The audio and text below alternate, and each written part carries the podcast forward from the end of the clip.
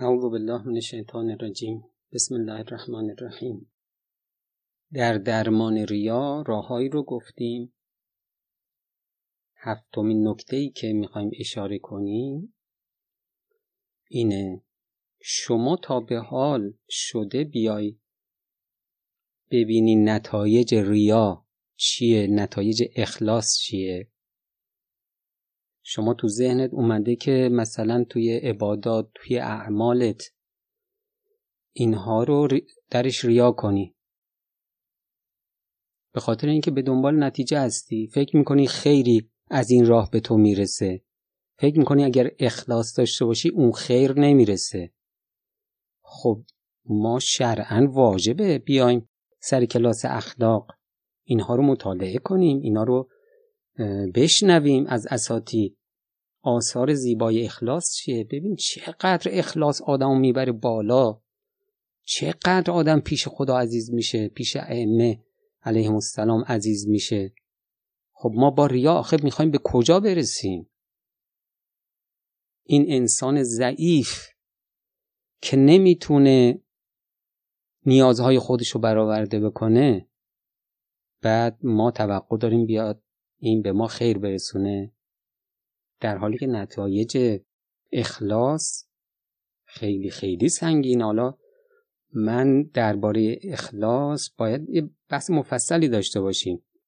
یه چند تا روایت فقط می‌خوام بخونم. امام جواد علیه السلام میفرمایند که افضل العباده الاخلاص. برترین عبادت اخلاصه. کسی اخلاص داشته باشه به اعمالش روح میده زندگی میده. نور میده. یکی از آثار ریا در آیه آخر سوره کهف اومده. میفرماید که اعوذ بالله من الشیطان الرجیم. فمن کان یرجو لقاء ربهی ببین آیه چقدر سنگینه. میفرماید که اگر امید داری روز قیامت به دیدار پروردگارت بری که حالا این بحث ها این دیدار پروردگار بالاترین مقامیه که یک انسان می‌تونه بهش برسه. اگر امید داری که به لقاء پروردگار برسی پس باید عمل صالح انجام بدی. عملی که درش ریا نباشه. این آیه قرآن دیگه. ببین آدم اخلاص داشته باشه. انسان رو به کجا میرسونه؟ سلطان هستی خداست. شما کار رو برای خدا انجام بده. تمام ذرات عالم سرباز خدا هستن. خدا امر می‌کنه تمام ذرات هستی در خدمت تو در میان. اینا چیزی کمیه؟ شخصی از رسول خدا صلی الله علیه و آله و سلم پرسید نجات در چیست؟ حضرت فرمودن نجات در اینی که وقتی می‌خوای اطاعتی از خدا بکنی منظور همین اعمال خیری که خدا دستور داده ما انجام بدیم مردم مد نظرت نباشن. تو اهل نجاتی. حالا ریاکار اهل نجاته. ما این همه گفتیم چقدر تو دنیا بدبخته چقدر در قیامت بدبختتر. یا اینکه حتما این حدیث رو شما زیاد شنیدین. از رسول خدا صلی الله علیه و آله وسلم من اخلص لله اربعین یوما. جر الله ینابی الحکمت من قلبه علی لسانه. کسی که چهل روز اعمالش خالص باشه برای خدا چشمه های حکمت از قلبش بر زبانش جاری میشه. ببین اینجا بحث کسب علم نیست تا بحث کسب حکمت نیست. میگه تو عمل تو خالص کن. خب خدا بهت حکمت میده. حکمت چیه؟ حکمت علم به اسباب و مسببات آنطور که مردم عادی نمی‌فهمند. دقت می‌کنی؟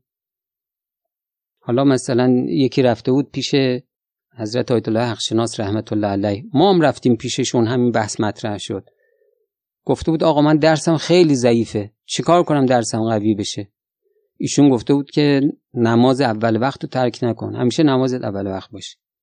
خب من شما که نمی‌فهمیم این چه ربطی داره. آیا نماز اول وقت سبب میشه که ما درسمون خوب بخونیم؟ خب اون حکمت داره. اون می‌فهمه فرق این با اون چیه. خب حالا حضرت پیامبر میفرمایند که شما چهل روز خود رو برای خدا خالص کن خدا بهت حکمت میده. این نتیجه کمیه به نظر شما که شما میری سراغ ریا؟ خودتو از چشم خدا میندازی از چشم معصومین میندازی از چشم اولیای خدا میندازی از چشم مردم مؤمن میندازی. خدا هم آبروتو می‌بره. نتایج ریا ایناست دیگه. حالا گیریم که تو این عالمی که چهار پنج میلیارد انسان زندگی می‌کنن حالا دو نفر هم از شما خوششون میاد. واقعا شما به این دو نفر سه نفر قانعی. باز از رسول خدا صلی الله علیه و آله و سلم نقل شده حضرت فرمودن من آسر محامد الله علی محامد ناس ببین ریاکار دنبال چی بود؟ گفتیم علامت تو علامات ریا. ریاکار خوشش میاد. مردم ازش ستایش کنن ازش تعریف کنن تمجید کنن. رسول خدا میفرمایند که هر کس ستایش خدا رو ترجیح بده بر ستایش مردم. اون دنبال این که میگه خدا منو بپسنده. دیگران بپسندن نپسندن. هیچ فرقی برای من نمی‌کنه. ببین چقدر عالیه آدم مؤمن. امام فرموده بودن که حضرت امام فرموده بودن که چه مردم درود بر خمینی بگن چه مرگ بر خمینی بگن برای من هیچ فرقی نمی‌کنه. یکی از دوستان ما هستش به من میگفتش که شما به من درس اخلاق بده. من گفتم ببین شما میرید دانشگاه بالاخره دانشگاه جوگیر میشید. اونجا میشه چی؟ می‌خواهم که مرا بخواهند. طوری عمل می‌کنی که دیگران تو رو بپسندن. بعد به من جواب نوشت که نمی‌خواهم دیگران مرا بخواهند. می‌خواهم فقط خدا مرا بخواهد. چقدر عالی جواب داد. استاد ما میفرمودن که آن کس که خدا دارد چه ندارد. آن کس که خدا ندارد چه دارد. اگر ما به این جمله ایمان داشته باشیم می‌دونید آدم میگه که من بالاترین ثروت رو دارم. من همه چی دارم. وقتی خدا رو دارم همه چی دارم.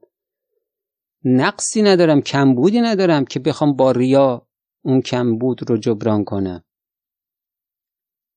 یه روایت دیگه بخونم از حضرت زهرا سلام الله علیها.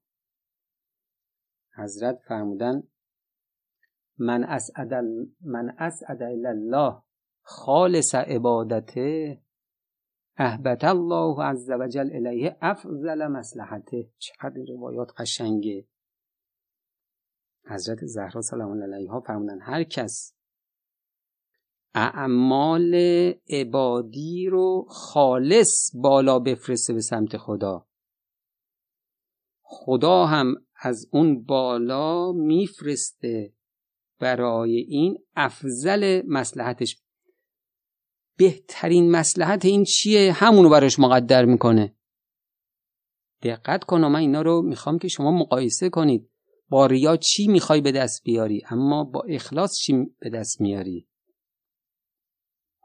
خب حالا یه جملاتی هم بخونم از امام. مرحوم امام قبلش این نکته رو تذکر بدم که خود اخلاص هم مراتبی داره ها. یعنی اینی که شما ریا نکنی اخلاصی داری که پایین درجه اخلاصه. ولی درجات بالاتری هم داره. که حالا اگر انشاءالله بحث اخلاص شد اونا رو براتون تذکر میدم. حالا امام فرمایشاتی دارن که اخلاص وقتی همینطوری درجهش میره بالا خیلی مقام انسان رو هم می‌بره بالا. میفرمند که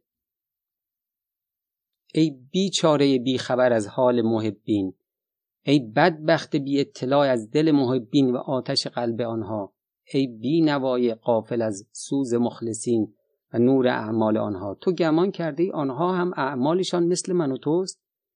تو خیال می‌کنی که امتیاز نماز حضرت امیر المؤمنین علیه السلام با ما این است که مد ولزالین را طولانی تر می‌کنه؟ یا قرائتش صحیح تر است؟ یا طول سجود و رکوع از کار و اورادش بیشتر است؟ یا امتیاز آن بزرگوار به این است که شبی چند صد رکعت نماز می‌خواند؟ فرق حضرت علی علیه السلام با ما ایناست؟ یا مناجات سید الساجدین علیه السلام؟ هم مناجات من و توست او هم برای این و گلابی و انار اینقدر ناله و سوز و گداز داشت. دقت می‌کنی این کنایه از بهشت ها. اونم دنبال این بودش که به بهشت برسه که به این برسه به گلابی های بهشتی انار بهشتی. این همه سوز و گداز حضرت برای این بود. می‌خواد بفرماد که ائمه حتی توی نیتشون بهشت هم نبوده. این بالاترین مراتب اخلاص داشتن. به خودشان قسم و انه لقسم عظیم. یعنی این قسمی که خوردم خیلی بزرگ بود که اگر بشر پشت به پشت یکدیگر دهند. ببین میگه بشر. اگر بشر پشت به پشت یکدیگر دهند و بخواهند یک لا اله الا الله امیرالمؤمنین را بگویند نمی‌توانند. بعد نگاه کنین امام چی می‌فهمد خاک بر فرق من با این معرفت به مقام ولایت علی علیه السلام. میگه چرا من فقط بشر رو گفتم؟ به مقام علی ابن ابی طالب قسم که اگر ملائکه مقربین و انبیاء مرسلین یعنی همه انبیا غیر از رسول خاتم که مولای علی و غیر اوست بخواهند یک تکبیر او را بگویند نتوانند. حال قلب آنها را جز خود آنها نمی‌داند کسی. چرا اینه؟ به خاطر اینکه اخلاص حضرت فوق العاده بوده. ممکنه که امیرالمومنین علیه السلام مثلا نماز که میخونده به خصوص نمازهای واجب جماعت مثلا همین نمازی باشه که الان ما هم می‌خونیم. خب پس چه فرقی داره نماز حضرت با ما؟ بگیم یکیه نعوذ بالله که نه ماها که اخلاص توی اخلاص عددی نیستیم. حضرت ولی اخلاصش در اوج بوده. به خاطر همین بین نماز و نماز حضرت و نماز ما اصلا نمیشه قیاس کرد. باز امام جای دیگه میفرمایند که یک ضربت علی علیه السلام افضل از عبادت سقلین می باشد تو روایت اومده دیگه ضربت علی یوم الخندق افضل من عبادت سقلین یعنی از عباد... همه عبادت های جن و انس این ضربت بالاتر بود.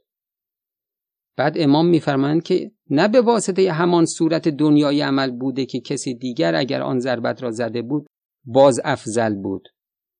گرچه به ملاحظه موقعیت مقابله کفر و اسلام خیلی انجام این عمل مهم بوده که شاید شیرازه لشکر اسلام از هم پاشیده می‌شد. یعنی خود این ظاهر قضیه رو نگاه می‌کنه آدم جنگ بین اسلام و کفر بوده دیگه. این خیلی مهم بود ضربه که از زد اسلام و نجات داد.